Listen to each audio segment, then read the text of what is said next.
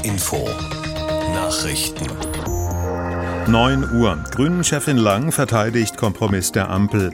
Staatsverschuldung in Deutschland steigt auf Rekordhoch. Weiter Unklarheit über Schussgeräusche an Hanauer Hochhaus. Das Wetter, mehr Wolken als Sonne, etwas Regen, 11 bis 17 Grad. Mein Name ist Martin Schlaps. Die Ergebnisse des Koalitionsausschusses haben Kritik von verschiedenen Seiten hervorgerufen, vor allem von Umweltschützern und auch aus den Reihen der Grünen selbst. Knackpunkt ist, dass das Klimaschutzgesetz der Ampel aufgeweicht wird. Grünen-Chefin Lang hat den Kompromiss eben in der ARD verteidigt. Ich will ganz ehrlich sein, reicht das, was da beim Klimaschutz drinsteht? Nein. Vor allem beim Verkehr bleibt eine große Lücke, wenn es um die Reduktion von CO2 geht. Gleichzeitig sind da Fortschritte drin, ja. Und deshalb sind wir am Ende diesen Weg gegangen, zu sagen, statt dass es einen Rückschritt gibt beim Klimaschutz, kämpfen wir für mehr Klimaschutz innerhalb dieser Koalition. Oft tun wir das ehrlich gesagt auch ziemlich alleine und wir werden auch weiterkämpfen.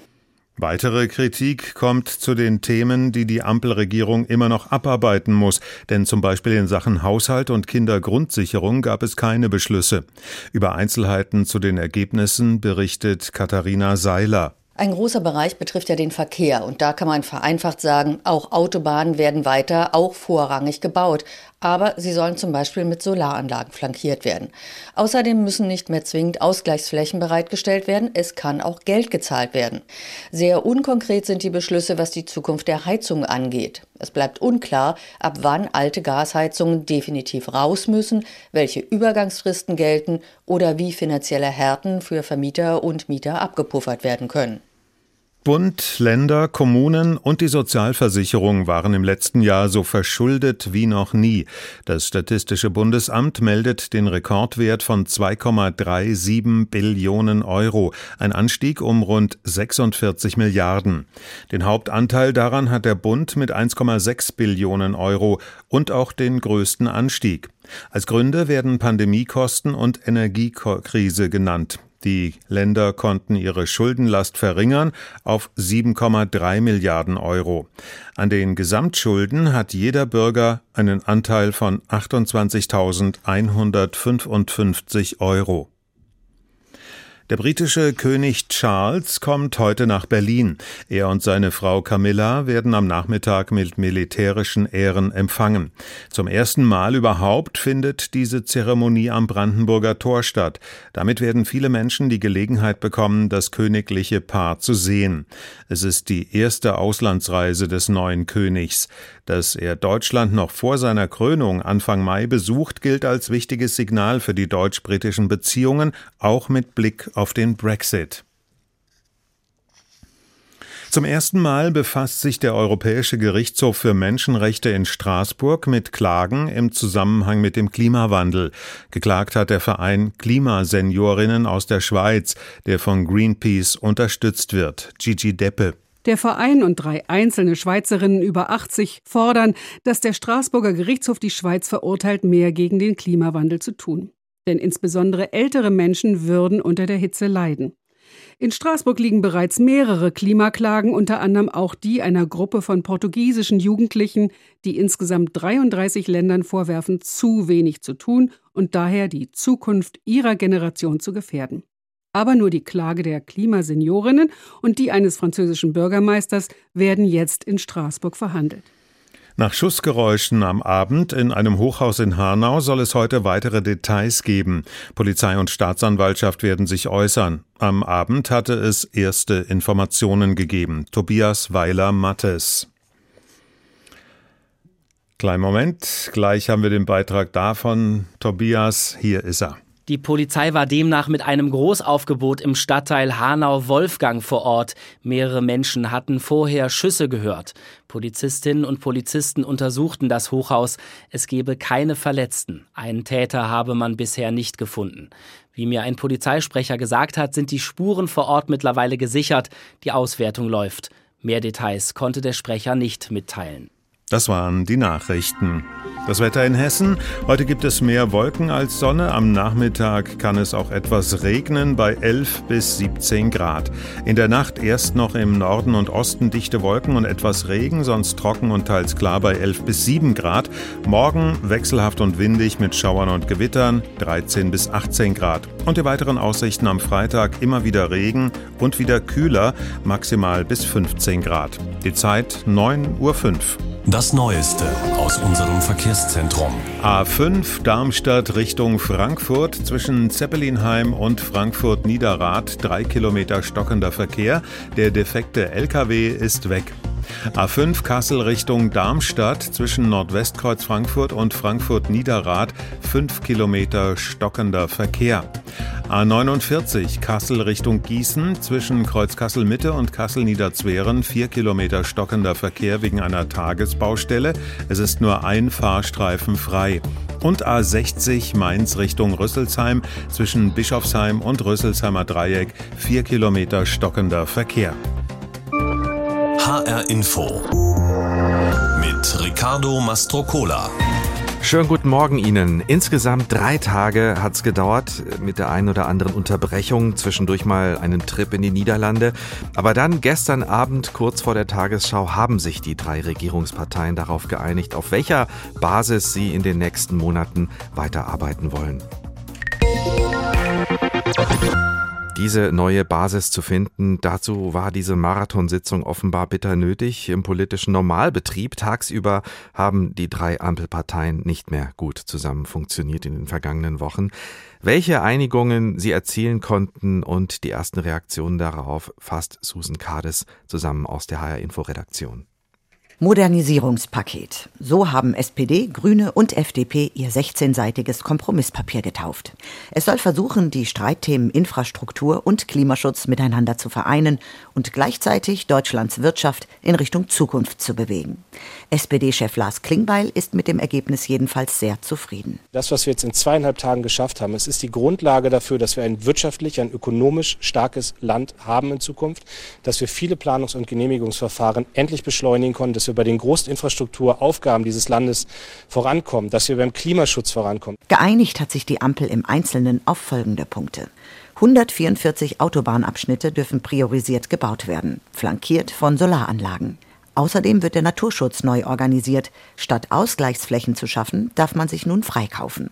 Und die Lkw-Maut wird erhöht. Das zusätzliche Geld soll zu 80 Prozent in den Bahnausbau fließen.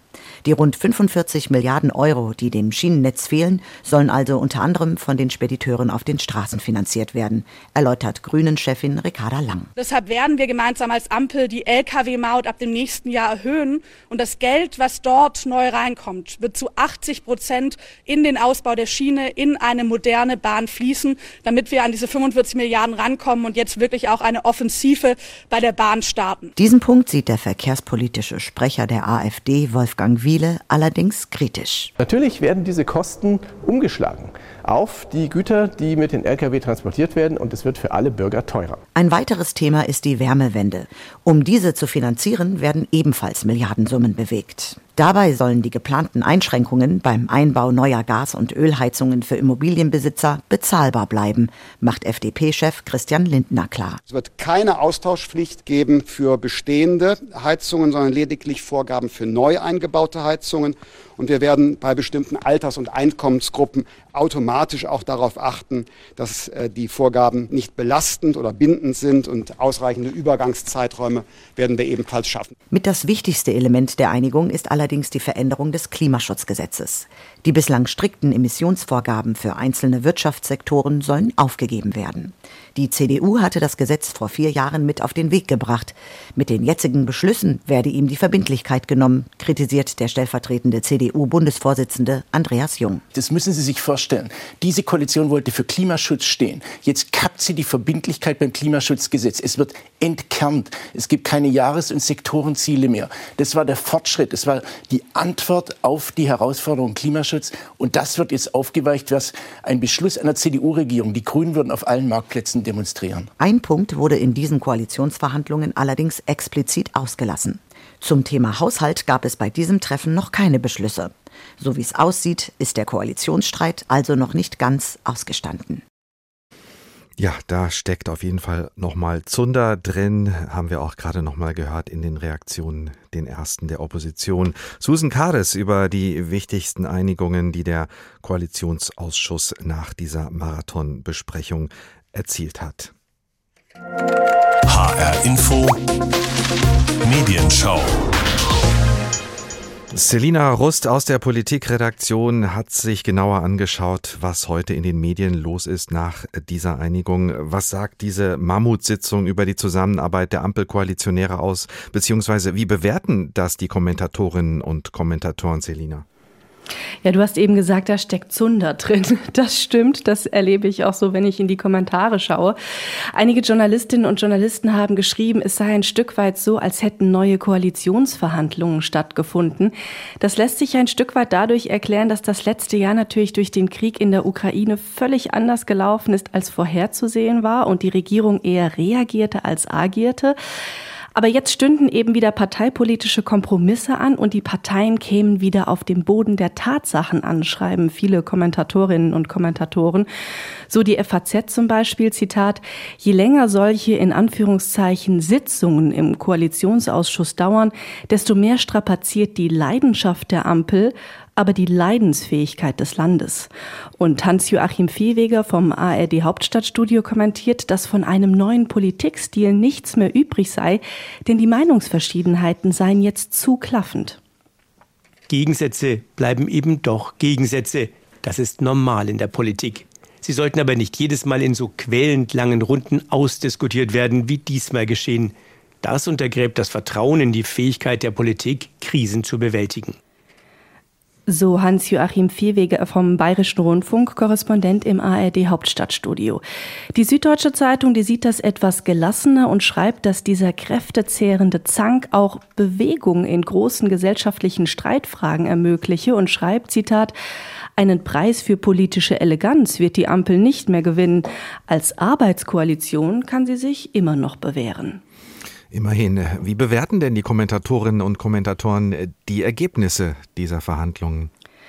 Ja, in den Bewertungen spielen vor allem die Klima- und Umweltschutzziele eine große Rolle, die bei dieser Sitzung verhandelt wurden. Seien es die Lockerungen beim Aus für die Öl- und Gasheizungen oder eben die kassierten Sektorenziele für den Verkehr. Und da habe ich immer wieder gelesen, dass die Grünen hier bei den Verhandlungen die meisten federn lassen mussten. So bewerten es zumindest die meisten Kommentatorinnen und Kommentatoren. So schreibt das Handelsblatt, Zitat, Klimaschutz mit der Brechstange funktioniert nicht. An dieser Stelle sind die Grünen entzaubert worden. Wenn es denn eine wirklich positive Nachricht von diesen Gesprächen gibt, dann ist es die Neuentdeckung der Marktwirtschaft in der Klima- und Verkehrspolitik.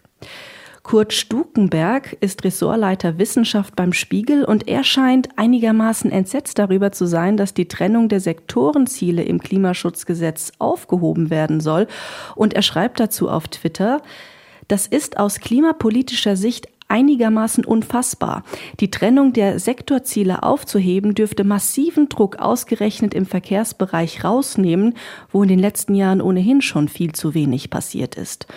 Und die Bild-Zeitung, die titelt in ihrer Überschrift von ihrem Kommentar ein Sieg für Mieter und Hausbesitzer und bezieht sich dabei auf die Tatsache, dass das starre Verbot von Gasheizungen jetzt vom Tisch ist. Zitat Richtig so. Die regelwütige Ampel weist sich damit selbst in die Schranken. Sie verhindert, dass Millionen Bürger Technologien, zum Beispiel Wärmepumpen, nutzen müssen, die noch nicht mal optimal funktionieren. Selina Rust aus der HR Infopolitik Redaktion mit der Medienschau heute Morgen zu den Ergebnissen des Koalitionsausschusses. 9.14 Uhr haben wir es mittlerweile.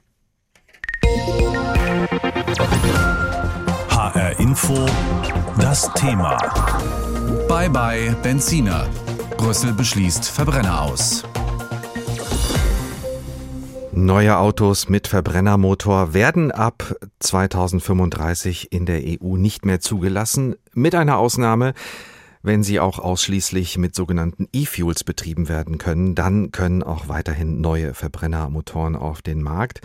Das ist die Technologieoffenheit, die sich die FDP gewünscht hat und die im Beschluss der EU jetzt mit hineingeschrieben wurde. Die Frage bleibt offen, ob die Autoindustrie diesen Weg auch noch weiter geht und weiter verfolgt. Es hängt letztlich davon ab, wie teuer und auch wie praktikabel die Produktion von synthetischen, klimaneutralen und Kraftstoffen in äh, Zukunft sein wird. Und das hängt natürlich auch von der Qualität der Batterien ab, die wir in Zukunft brauchen werden. Professor Maximilian Fichter ist Experte für Elektrobatterien. Er ist geschäftsführender Direktor des Helmholtz-Instituts in Ulm für elektrochemische Energiespeicherung. Guten Morgen. Ja, guten Morgen. Herr Fichtner, ist der Weg, den die Politik jetzt vorgegeben hat, so ziemlich alles auf die Elektromobilität zu setzen, aus wissenschaftlicher Sicht der richtige? Also wenn wir den Pkw-Verkehr betrachten, ja, eindeutig. Ähm, E-Autos sind die beste Wahl, wenn wir Treibhausgase mindern wollen. Sie gehen deutlich effizienter mit der Energie um als andere Antriebe und sie sind, sind auch sicherer als Verbrenner. Das sieht anders aus, wenn wir ähm, Schiffe, Flugzeuge oder manche Sondermaschinen betrachten. Da werden wir zum Beispiel E-Fuels benötigen, weil elektrische Antriebe hier noch zu schwach sind. Im Straßenverkehr machen die allerdings wenig Sinn. Die sind weder verfügbar noch sind sie klimaneutral, was ja immer auch behauptet wird. Von der Klimabilanz sind sie circa ein Drittel schlechter als die rein elektrische Lösung. Wir hatten heute Morgen äh, Helmut Becker im Gespräch vom Institut für Wirtschaftsanalyse und Kommunikation in München und er war vorher viele Jahre bei BMW, bei einem Autohersteller. Er hat gesagt, wir gäben die Weltmeistertechnik auf im Bau von Verbrennermotoren zugunsten einer Technik, bei der wir uns dann wieder abhängig machen würden von Ressourcen in China oder Südamerika. Und dann hat er auch das noch gesagt. Jedes Elektroauto heute hat einen höheren, in der Wertschöpfungskette einen höheren CO2-Ausstoß als jeder Verbrenner. Ja, äh, das ist die Meinung äh, eines ehemaligen ähm, BMW-Chef-Volkswirtes. Ja. Was sagen Sie als Fachmann für Elektrobatterien dazu? Naja, ich weiß nicht, wie viele Dutzend oder hundert Studien es gibt, die genau das Gegenteil beweisen. Ich sage mal Folgendes.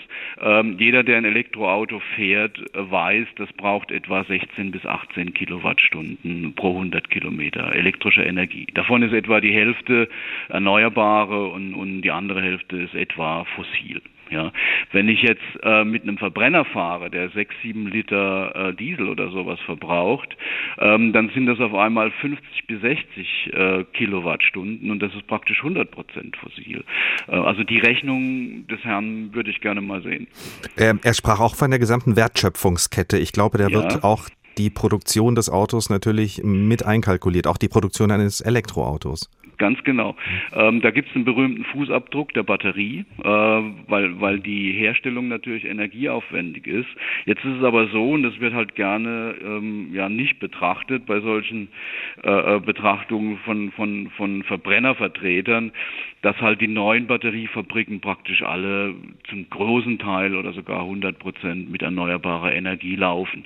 Wenn Sie heute ein Model S äh, kaufen von, von Tesla aus, aus Texas, Austin, ähm, dann ist dieser berühmte Rucksack, den es da abzufahren gibt, der liegt etwa bei 8.500 Kilometern. Äh, und, und da werden dann zum Teil noch Zahlen genannt von 200.000 Kilometern oder sowas. Das mag vielleicht im Jahre 2010 mit chinesischem Kohlestrom der Fall gewesen sein. Das ist aber nicht mehr aktuell. Aber wir haben natürlich auch noch die Diskussion um die äh, Ressourcen, die, ja. äh, das berühmte Lithium. Also wir brauchen Ressourcen, äh, mit denen wir uns sozusagen aus heutiger Sicht noch abhängig machen, richtig? Ja, Lithium äh, gibt es eigentlich vergleichsweise häufig. Das Problem im Augenblick ist, dass es ist relativ wenig am Markt. Ähm, das liegt einfach daran, dass wenn man neue Ressourcen erschließen will, das ist egal, ob das Lithium oder andere Rohstoffe sind, dann hat es etwa zehn Jahre Vorlauf. Und der, der Bedarf wächst halt schneller als das Angebot im Augenblick. Und deshalb gehen die Preise im Augenblick hoch.